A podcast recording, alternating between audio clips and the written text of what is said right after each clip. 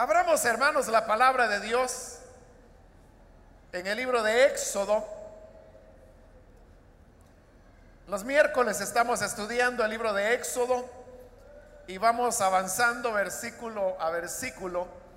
Y así hemos llegado al capítulo número 32, que es donde nos corresponde leer el pasaje que continúa en este estudio que estamos desarrollando en este libro. Dice el libro de Éxodo capítulo 32, versículo número 30 en adelante. Al día siguiente, Moisés les dijo a los israelitas, ustedes han cometido un gran pecado, pero voy a subir ahora para reunirme con el Señor y tal vez logre yo que Dios les perdone su pecado. Volvió entonces Moisés para hablar con el Señor y le dijo, ¿qué pecado tan grande ha cometido este pueblo al hacerse dioses de oro? Sin embargo, yo te ruego que, los, que les perdones su pecado. Pero si no vas a perdonarlos, bórrame del libro que has escrito. El Señor le respondió a Moisés, solo borraré de mi libro a quien haya pecado contra mí. Tú ve y lleva al pueblo al lugar del que te hablé. Delante de ti irá mi ángel Llegará el día en que deba castigarlos por su pecado y entonces los castigaré. Fue así como por causa del becerro que había hecho a Aarón, el Señor lanzó una plaga sobre el pueblo. Hasta ahí dejamos la lectura, hermanos. Pueden tomar sus asientos, por favor.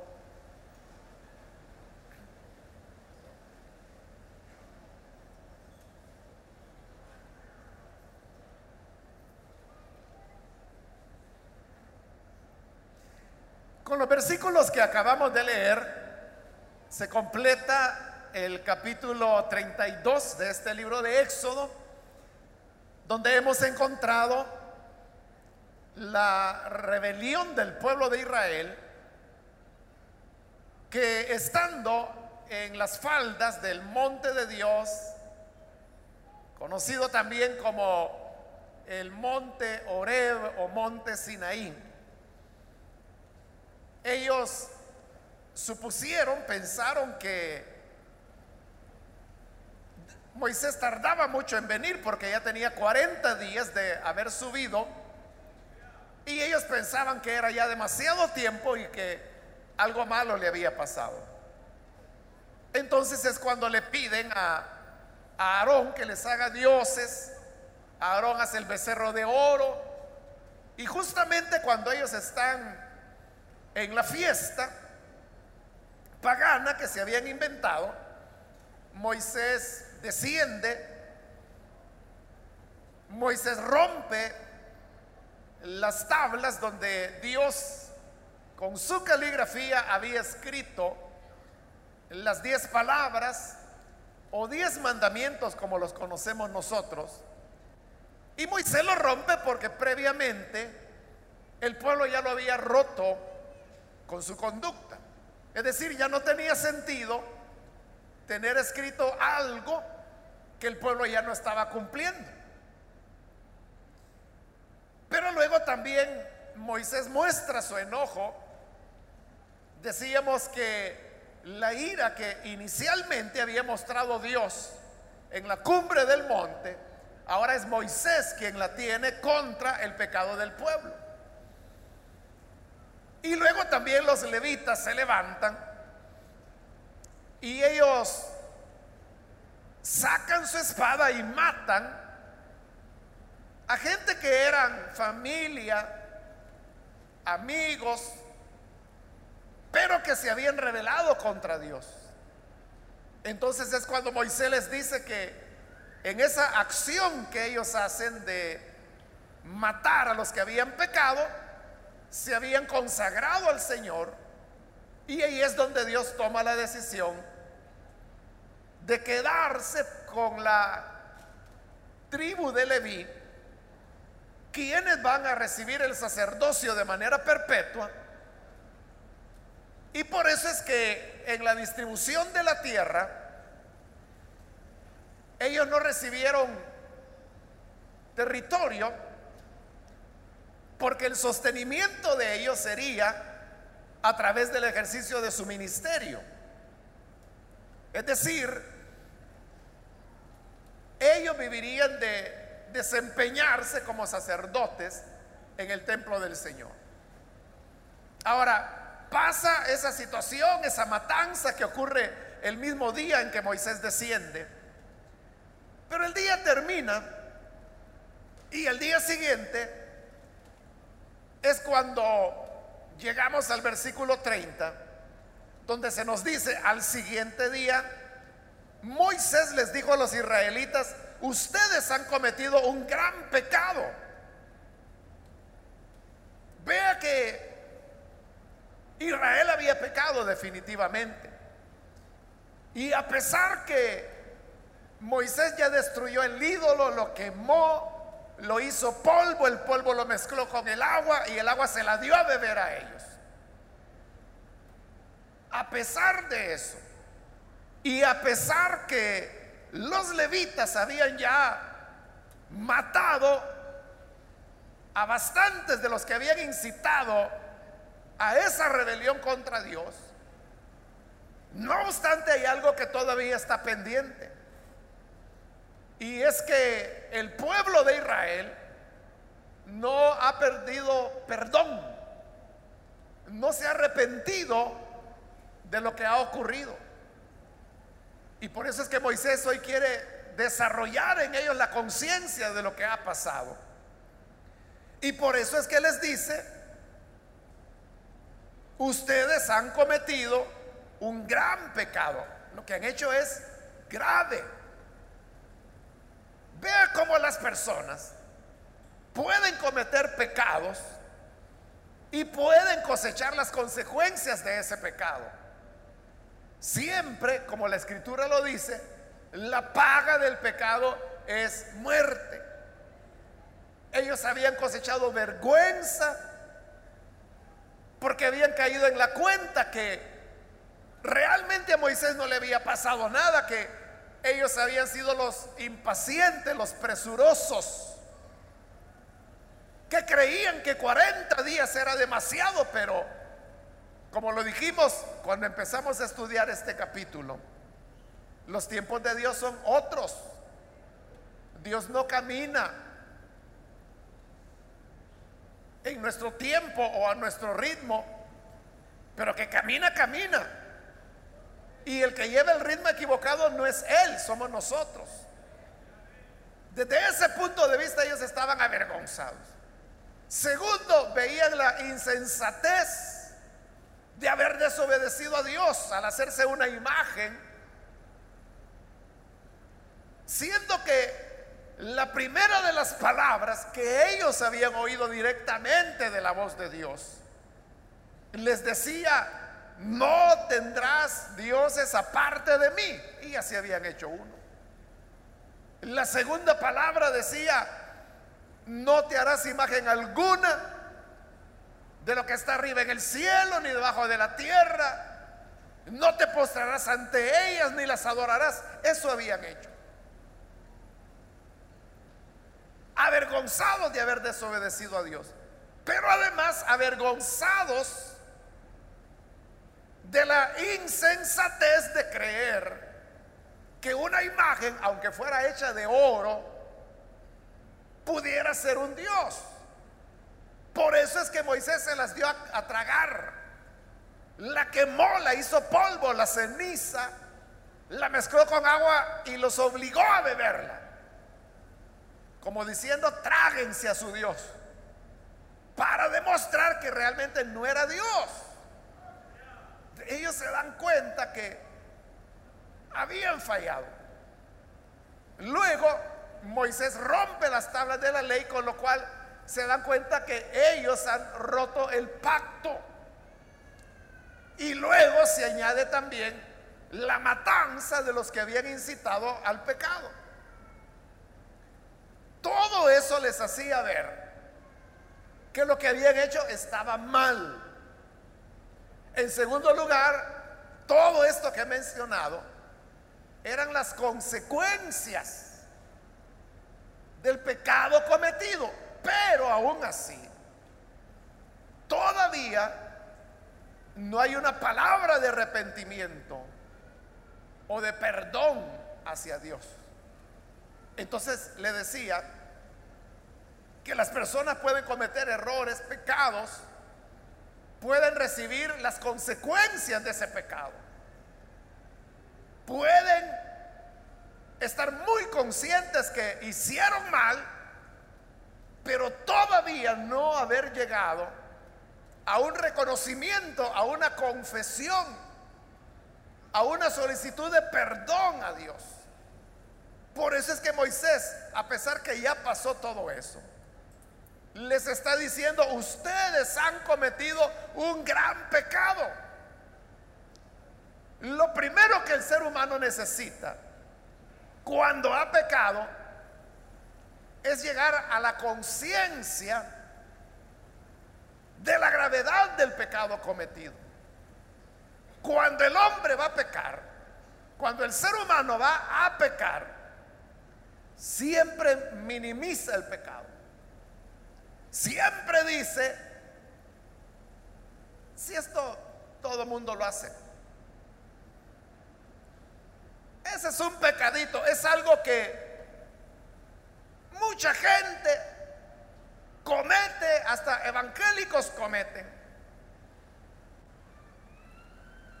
Entonces están minimizando el pecado como que si fuera una cosa muy pequeña. Pero delante de Dios, como Moisés lo dice, es un gran pecado. La gravedad de las faltas que se cometen debe venir cuando el Espíritu de Dios nos redarguye y nos muestra y nos señala el mal en el cual hemos incurrido. Necesario para poder reconciliarse con Dios. Pero sigue hablando Moisés y le dice, yo voy a subir Ahora, o sea, otra vez va al monte. Voy a subir ahora para reunirme con el Señor y tal vez logre yo que Dios les perdone su pecado. Uno podría suponer que ante las palabras de Moisés ustedes han cometido un gran pecado. Eso redargulló a la, al pueblo de Israel. Y ellos cayeron en la conciencia que realmente habían hecho mal, pero ¿y ahora cómo nos reconciliamos?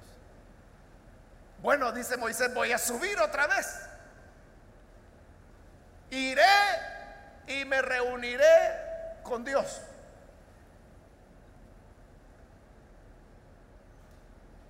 Tal vez, dice Moisés, logre yo que Dios les perdone su pecado.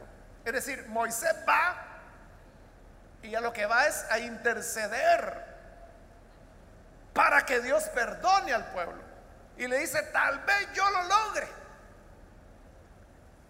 Entonces Moisés va para confesar el pecado del pueblo, para pedir el perdón para el pueblo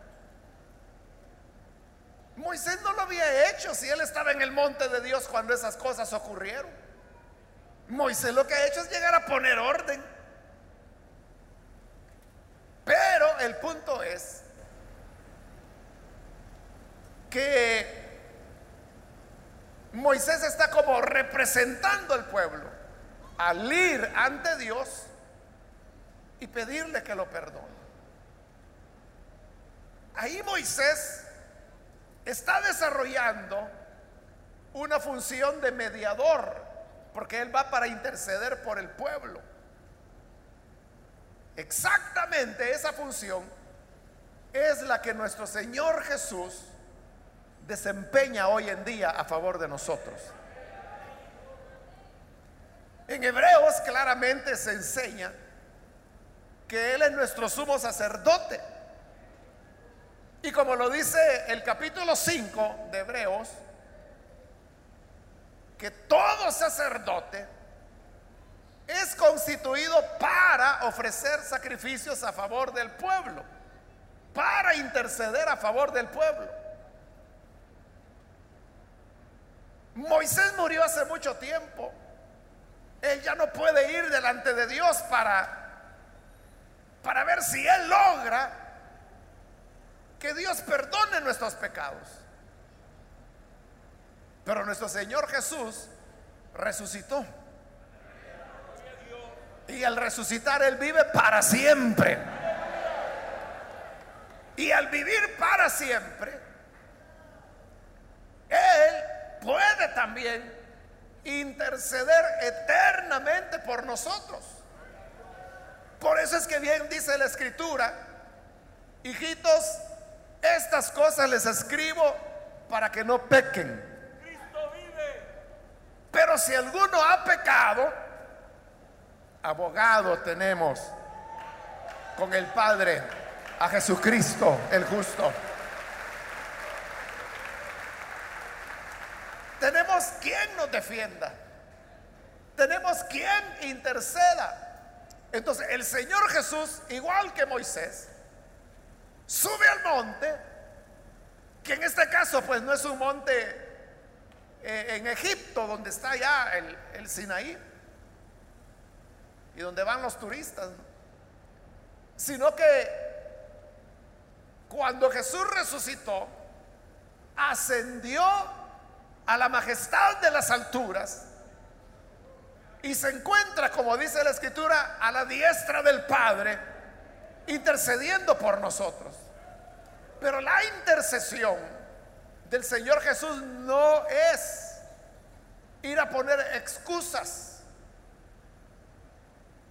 es decir, Jesús no llega delante del Padre para decirle, Padre, mira, vengo a interceder por este. Estos días son de mucho calor. Y se desesperó. Y desesperado le dio picazón.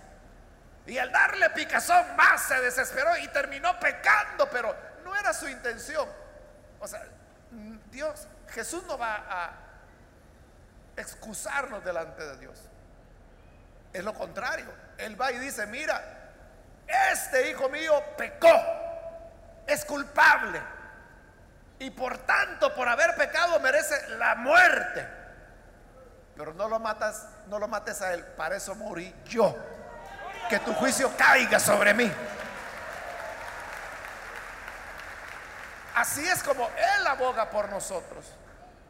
No justificándonos, no poniendo explicaciones a que si ocurrió esto, ocurrió lo otro, sino que aceptando plenamente la culpa plena que tenemos, la culpa real de nuestros pecados. Hace unos días un hermano me decía, mire, ¿será cierto? Me decía, que los pecados que cometemos involuntariamente Dios los perdona. Pero los que cometemos voluntariamente, ahí sí tenemos que reconciliarnos. Y yo le dije, no hay ningún pecado que sea involuntario. Todo pecado que cometemos lo, cometemos porque queremos. Nada es involuntario. A menos que usted sea un títere, una marioneta, ¿no? Y que lo controlen fuerzas que usted escapan a su voluntad, pero ese no es el caso del ser humano. El pecado siempre pasa por nuestra voluntad.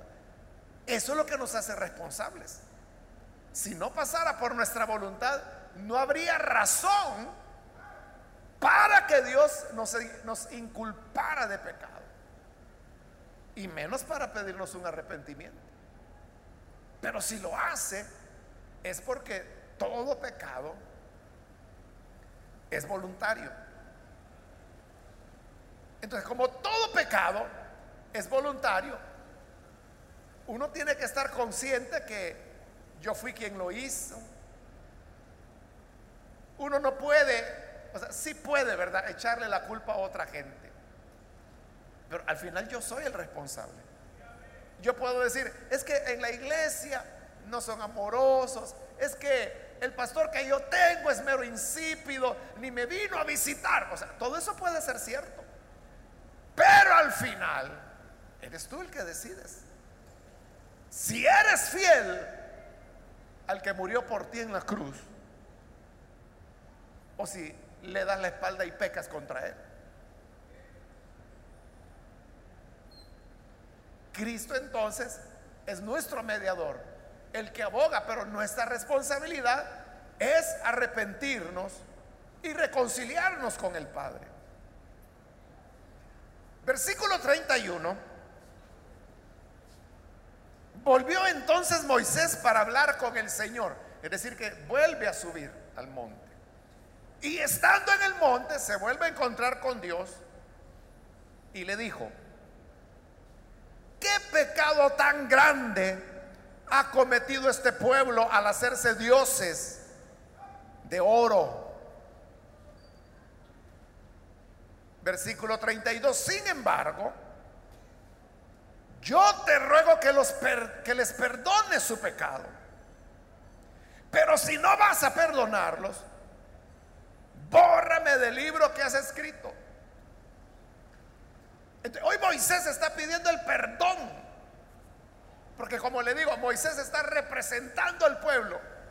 Y eso es lo que yo le decía, que a pesar de todo lo que había pasado el día anterior, la gente no había pedido perdón. Es diferente que usted coseche las consecuencias del pecado y que pase vergüenzas por su pecado. Esa es una cosa. Pero la necesidad de pedir perdón siempre estará vigente. Entonces, eso es lo que hoy está ocurriendo y que Moisés hace, que le pide perdón a Dios por el pueblo. Es un poquito exigente la oración de Moisés porque le dice, te ruego que les perdone su pecado. Pero si no vas a perdonarlos, bórrame del libro que has escrito. Hay cierta presión, ¿verdad?, en la oración de Moisés, porque le dice, perdónalos, perdónalos. Y si no los perdonas, entonces a mí también bórrame del libro.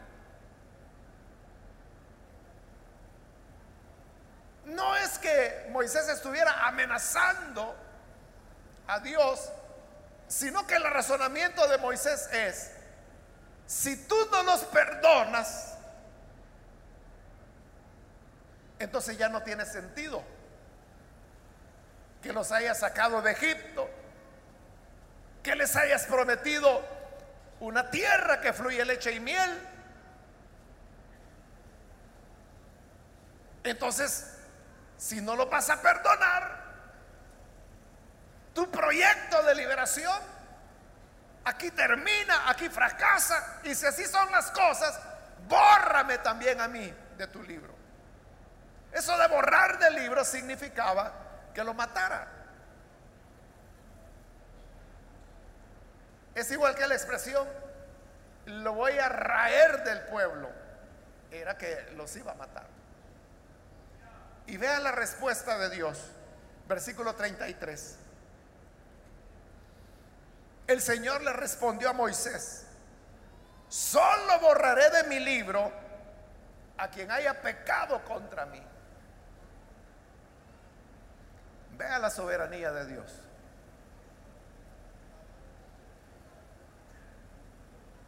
A este pasaje es que se refiere Pablo cuando en el capítulo 9 de Romanos dice que el Señor ha dicho, tendré misericordia de quien yo quiera tener misericordia.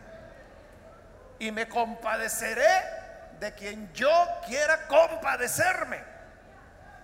Es lo que Dios le está diciendo a Moisés.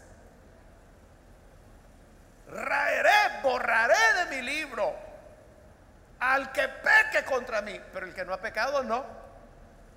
Como Moisés no había incurrido en ese pecado, Dios lo que está diciendo, pues no, pues no te borro.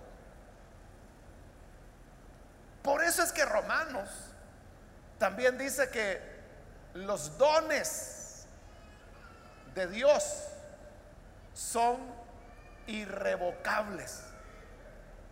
Cuando Dios da algo, no lo quita, no lo anula. El hombre es el que puede decir, te voy a dar tal cosa. Y después dice, ya lo pensé bien, mejor no. Mejor devolvémelo. Pero Dios no es así. O sea, porque Dios, Él piensa bien las cosas. Él es sabio infinitamente. Y lo que hace, lo hace porque hay un decreto que Él ha dado sobre el cual está trabajando. Entonces viene y otorga la salvación, por ejemplo.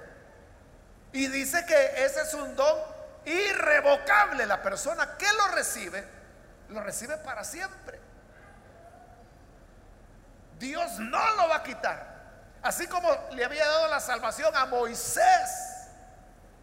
Y Moisés le dice, si no lo vas a perdonar, bórrame a mí del libro. Y Dios le dice, no, yo voy a borrar al que pegue contra mí. Pero a ti no. Aunque nosotros le pidamos que nos quite su gracia, que nos borre del libro de la vida, que nos quite la salvación, Él no lo hará. Porque no depende que si queremos o no queremos. Dios tiene misericordia de quien quiere tener misericordia y se compadece del que quiera compadecerse. Entonces Él dice, quiero tener misericordia de ti. Nada puede cambiar eso. Y aunque usted diga, pero no, no lo quiero, yo no quiero esa misericordia. ¿Qué dice Dios? Yo quiero tener compasión de ti y la tengo. ¿Y qué? ¿Qué vamos a hacer contra esa misericordia de Dios? Por eso es que se llama la gracia irresistible de Dios, porque no podemos luchar contra ella. No podemos hacer nada en contra de la misericordia que Dios quiere tener de nosotros. Qué bueno es nuestro Dios, hermanos. Que no está jugando, que no está diciendo, ah, pues te doy, ah, pues te lo quito. Ah, pues te doy, ah, te portaste mal, te lo voy a quitar. Ya te portaste bien, vaya, pues te la doy de nuevo. Ah, con que estás pensando mal, te la voy a quitar. Dios no está así jugando como que es un niño que quita y pone, quita y pone, quita y pone. No. Cuando Dios bendice, Eso ya es definitivo.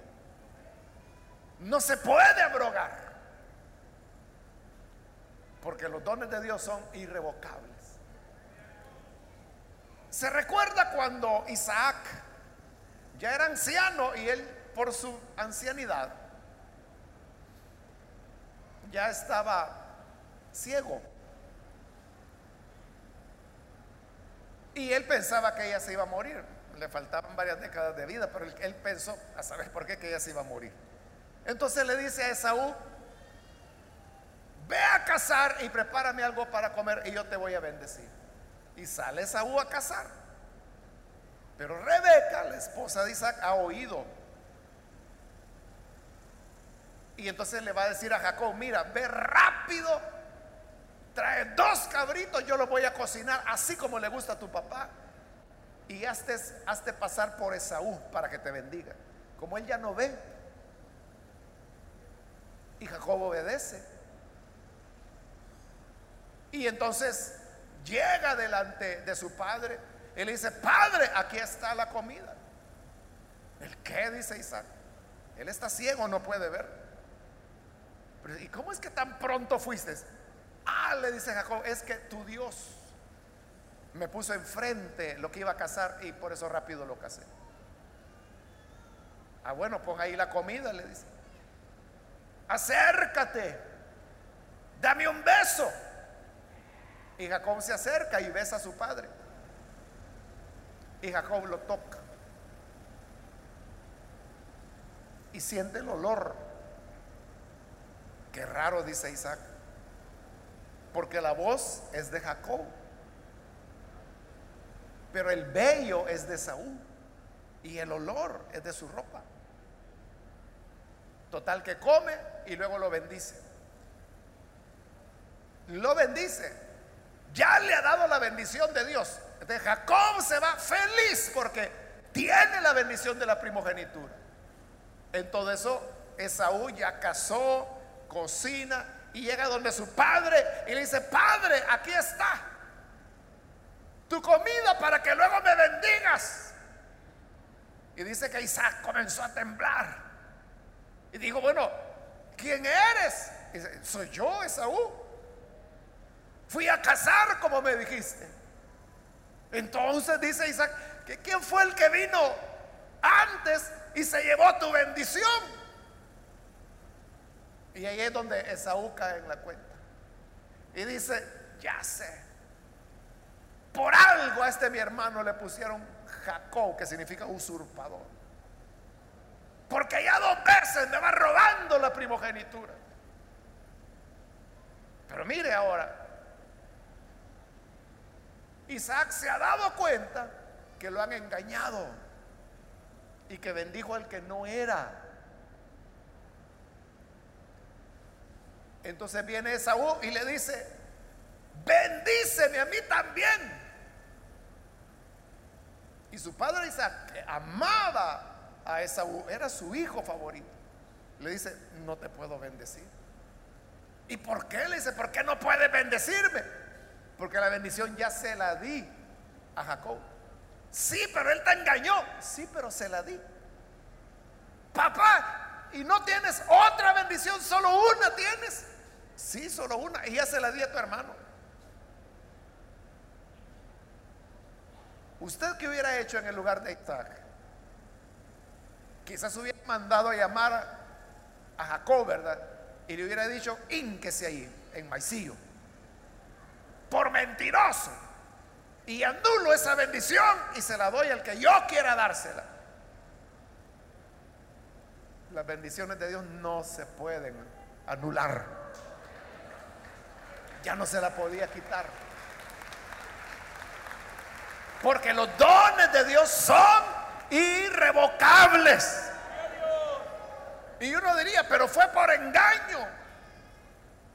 Pero se la dio. Las bendiciones de Dios se dan una vez. Y ya nadie se la va a quitar. Ni Dios se la quitará. Y aunque usted le diga, te la devuelvo, ya no la quiero. Dios dice, yo quiero tener misericordia de ti y la tendré. Me quiero compadecer de ti, me compadezco y ¿qué me vas a decir? No hay manera. Entonces fue que Esaú se puso a llorar y le dijo, Padre, bendíceme. ¿Y qué te voy a dar? Si a tu hermano le di la tierra, la promesa que será padre de multitudes, le di riquezas, el rocío del cielo, la fertilidad del campo, ganados y además le dije que va a ser tu amo y que tú le vas a servir a él ¿Qué podía hacer? Y Esaú lloraba, pero bendíceme. Bueno, dice Isaac, ponete de rodillas. Entonces le dice, vas a tener que luchar, servirás a tu hermano Y vas a tener que labrar la tierra y con tu esfuerzo vas a comer. Punto. Ya no le podía dar más. Desde ahí, Esaú dijo, yo este mi hermano lo mato. Solo espero a que mi papá se muera para no causarle ese dolor. Pero yo a este lo mato. Pero como Dios lo había bendecido, los dones de Dios son irrevocables. Por eso Moisés le dijo, bórrame. No quiero, le dijo Dios. Pero bórrame, si no vas a perdonar al pueblo, bórrame. No, no quiero. Ahí estarás en el libro mío. ¿Y qué? Qué bueno es tener la seguridad que Dios jamás nos va a desechar, hermanos. Amén, hermano. ¿Usted lo cree? Si no lo cree, lea los evangelios, ¿no? Para que entienda en qué consiste la buena nueva. Versículo 34. En lugar de estar hablando locuras, Moisés, mejor ve y lleva al pueblo al lugar del que te hablé. Delante de ti irá mi ángel, cosa que Dios ya le había dicho antes. Es decir, a pesar del fracaso del pueblo, a pesar del pecado que habían cometido, Dios le dice, mi plan sigue adelante. Mi plan libertador sigue adelante. Así que llévalo. Van a entrar a la tierra que yo prometí. Es decir, su pecado no había abrogado la promesa de Dios. Delante de ti irá mi ángel. La compañía de Dios iba con ellos siempre. Esa es la misericordia de Dios. Que a pesar, hermanos, de nuestros pecados, de nuestras faltas, de nuestras desobediencias, de nuestras rebeliones, de todo lo que hacemos contra Dios, Dios sigue manteniendo su plan de seguir labrando en nosotros a través de su Espíritu Santo la imagen misma del Hijo de Dios. Siendo transformado, dice la Biblia, de gloria en gloria en la imagen misma del Hijo de Dios. Esa es la bondad de Dios, infinita bondad, infinita misericordia. Nosotros los hombres somos los que a veces no perdonamos. Y falla el hijo y le decimos, queda desheredado, fuera. Usted sabe que hay padres que actúan así.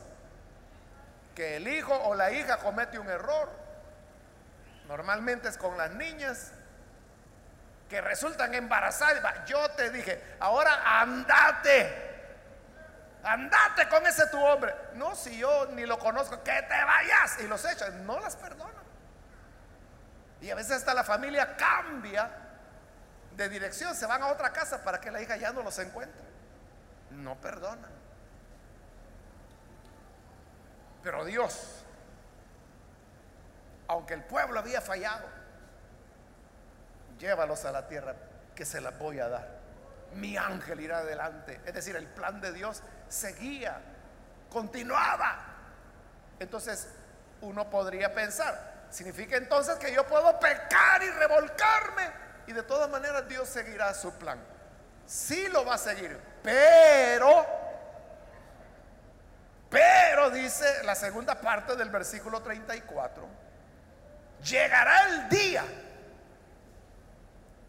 en que deba castigarlos por su pecado y entonces los castigaré.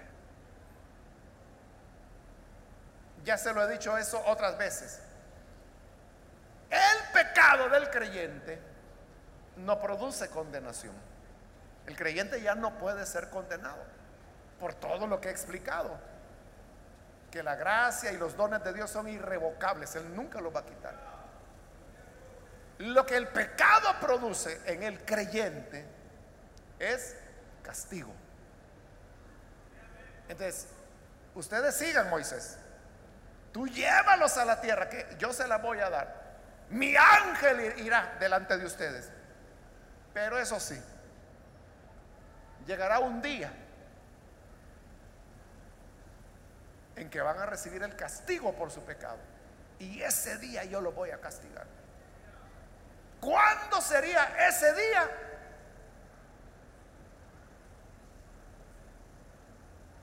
es lo que uno no puede saber. Entonces, si tú eres hijo de Dios, si eres hija de Dios y pecas, ¿se anula el plan que Dios tiene para ti? No, no se anula. Pero eso sí te va a castigar. Y si tú me preguntas, ¿cuándo? Yo no sé. Porque Dios no dice cuándo. Él solo dice, llegará el día en que deba castigarlos por su pecado. Y entonces los castigaré. ¿Cuándo será ese día? Quizá, hermanos, cuando más vergüenza nos va a causar. Quizá cuando nuestra expectativa era que venía lo mejor. Ahí es cuando nuestro pecado nos alcanza o cuando menos esperábamos, o cuando creíamos que ya era asunto olvidado lo que había ocurrido. Qué bueno Dios, ya me perdonó. Claro, Él perdona. No has dejado de ser su hijo, no has dejado de ser su hija, pero llegará el día, dice Dios, en que tendré que castigar. Porque Dios al hijo que ama, lo disciplina, lo corrige. De eso no hay escapatoria, hermanos. Así es. Hay hermanos que, que han fallado, han pecado. Y me han preguntado varias veces, varios hermanos me han preguntado, hermano, ¿y usted cree que yo tengo que pagar las consecuencias de este pecado? Por supuesto. Por supuesto. ¿Cuándo? Yo no sé.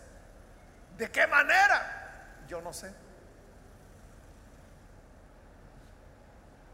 Y como le he dicho otras veces, el pecado es tan cruel. ese es el problema, que no entendemos la naturaleza del pecado. Nosotros el pecado lo vemos bonito, atractivo, seductor. Pero esa es mentira. El pecado es cruel, es destructivo es doloroso, mata. Por eso es que el pecado a veces va a reventar, ni siquiera en nosotros, sino que en la gente que más amamos. Así como le ocurrió a David, que él fue el que pecó. Y la peste vino sobre el pueblo. Miles, el ángel de Dios iba matando y matando y matando y matando. Entonces David sale y se va a poner donde estaba el ángel de destrucción. Y le dice Dios, mátame a mí. Yo fui el que pequé, mátame a mí, pero no haga daño a estas ovejas que son inocentes. Y era cierto. El pueblo ni sabía porque Dios los estaba matando es porque el pecado a veces revienta en las personas que más amamos. Le dolía más a David ver inocentes sufriendo por su culpa que morir él mismo. Por eso es que tenemos que tener cuidado, hermanos. Porque uno no sabe dónde va a reventar el pecado. Pero que va a reventar, va a reventar. Que el castigo vendrá, vendrá. Porque la palabra dice, todo lo que el hombre siembra, lo cosecha. Claro, dice, Dios no puede ser burlado. Todo lo que el hombre siembra, lo cosecha. Viene la cosecha.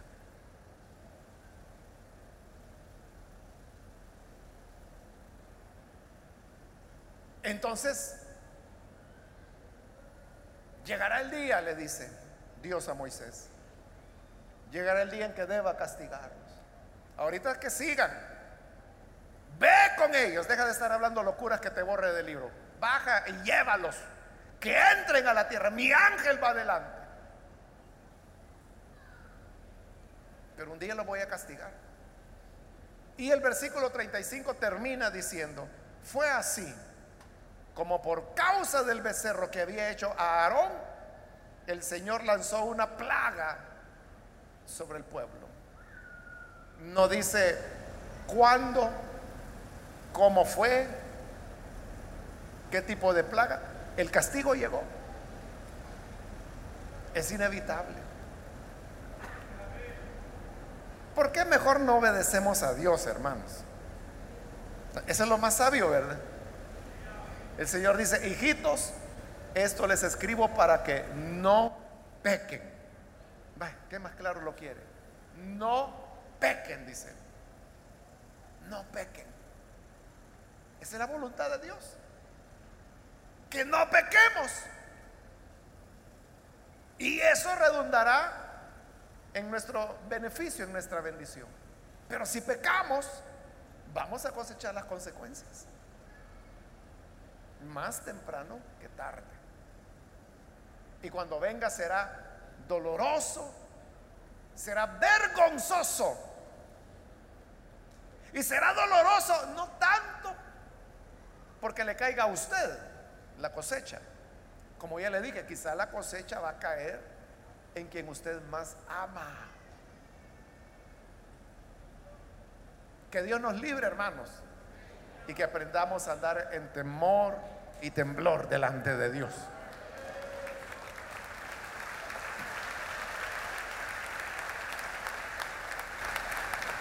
Como lo he dicho en otras ocasiones y lo vuelvo a repetir ahora, usted nunca se va a arrepentir de hacer lo correcto,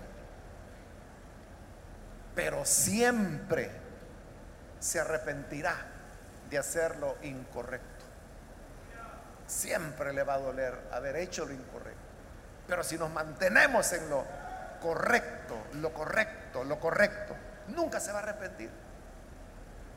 La gente podrá decirle, mira vos por estar con esa tu religión, ni caso le haces a la muchachona, mira los ojos que te hace. Yo que vos rápido le haría el favor, dundo. Jamás te vas a arrepentir de hacer lo correcto. Nunca. El mundo diga lo que diga, nunca te vas a arrepentir. Pero si vas y haces lo incorrecto, como dice la Biblia, como voy al matadero, te vas a lamentar toda la vida. Pero ya los lamentos no pueden retroceder el tiempo, ni pueden deshacer lo que ya se hizo. Hoy que estamos a tiempo, decidamos ser fieles al Señor.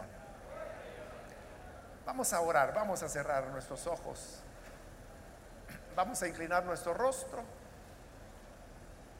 Antes de hacer la oración, yo quiero invitar a aquellas personas que todavía no han recibido al Hijo de Dios como su Salvador. Quiero decirle que en Cristo hay perdón para el pecado.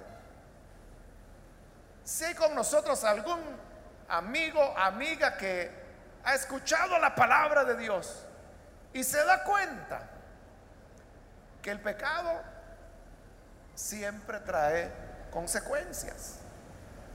El pecado siempre destruye, trae dolor, vergüenza, sufrimiento. Y como lo dije, a veces en las personas a quienes no quisiéramos que les pasara nada. Pero para que no llegue eso a tu vida, hoy puedes pedir perdón. Cuando pedimos perdón, esa es la misericordia de Dios. Que de tal manera es infinito, es inmenso ese perdón. Que Dios nos limpia, nos borra nuestros pecados. Hay alguna persona que por primera vez necesita entregarse al Hijo de Dios, ahí en el lugar donde está, póngase en pie. Vamos a orar. ¿Hay alguna persona, algún amigo, amiga que necesita venir para creer en el buen Salvador? Póngase en pie y oremos. Oraremos por usted. Muy bien, aquí hay dos niñas que pasan. Dios las bendiga. Bienvenidas. Alguien más que necesita venir para creer al Hijo de Dios. Puede ponerse en pie y vamos a orar por usted. Con toda confianza, ahí donde se encuentra, póngase en pie y vamos a orar por usted. Hay otra persona que necesita venir. Hoy Dios puede cambiar su vida, traerle esperanza, traerle la seguridad que sus pecados han sido perdonados. Esa carga enorme que usted la siente sobre sus hombros, Cristo la quiere quitar y la quita con su sangre. Su sangre nos limpia de todo pecado. Necesita usted venir y entregarse al Hijo de Dios. Póngase en pie. Hoy es su momento. Venga, vamos a orar. Venga. Muy bien, aquí hay un niño también. Dios le bendiga. Bienvenido. Alguien más que necesita pasar. Quiero invitar también si hay hermanos o hermanas que necesitan reconciliarse con el Señor. Póngase en pie, venga. Vamos a orar por usted. Muy bien, aquí hay otra persona que se pone en pie. Dios lo bendiga. Bienvenido.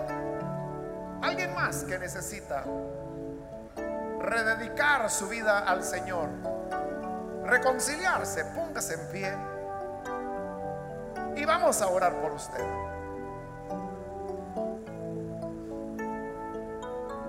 Hay otra persona,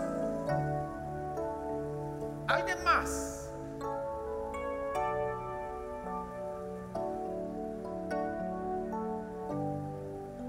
Queremos orar por usted. Yo hago una última invitación.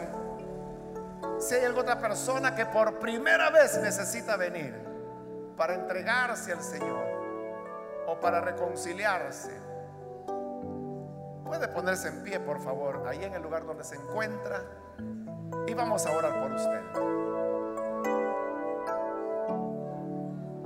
¿Hay alguna otra persona?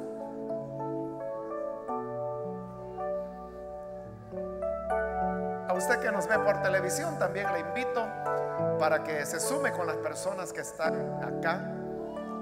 Únase en esta oración. Padre, te damos las gracias por estas personas que están aquí al frente y también por aquellas que escuchan a través de televisión, de radio, donde quiera que se encuentran, llega Señor con tu gracia y tu espíritu para salvarles, transformarles, hacer de ellos nuevas criaturas, nuevos hombres, nuevas mujeres. Pongo Señor ante ti cada persona. Y ahora, Padre, queremos también pedirte que nos ayudes a andar en rectitud de vida. Sabemos que separados de ti, nada podemos hacer. No queremos ya ofenderte, ya no queremos desviarnos, porque sabemos que si nos desviamos, recibiremos las consecuencias. Líbranos de caer en el mal. No nos dejes caer en la tentación. En el nombre de Jesús nuestro Señor lo pedimos. Amén y amén. Amén. Damos la bienvenida a estas personas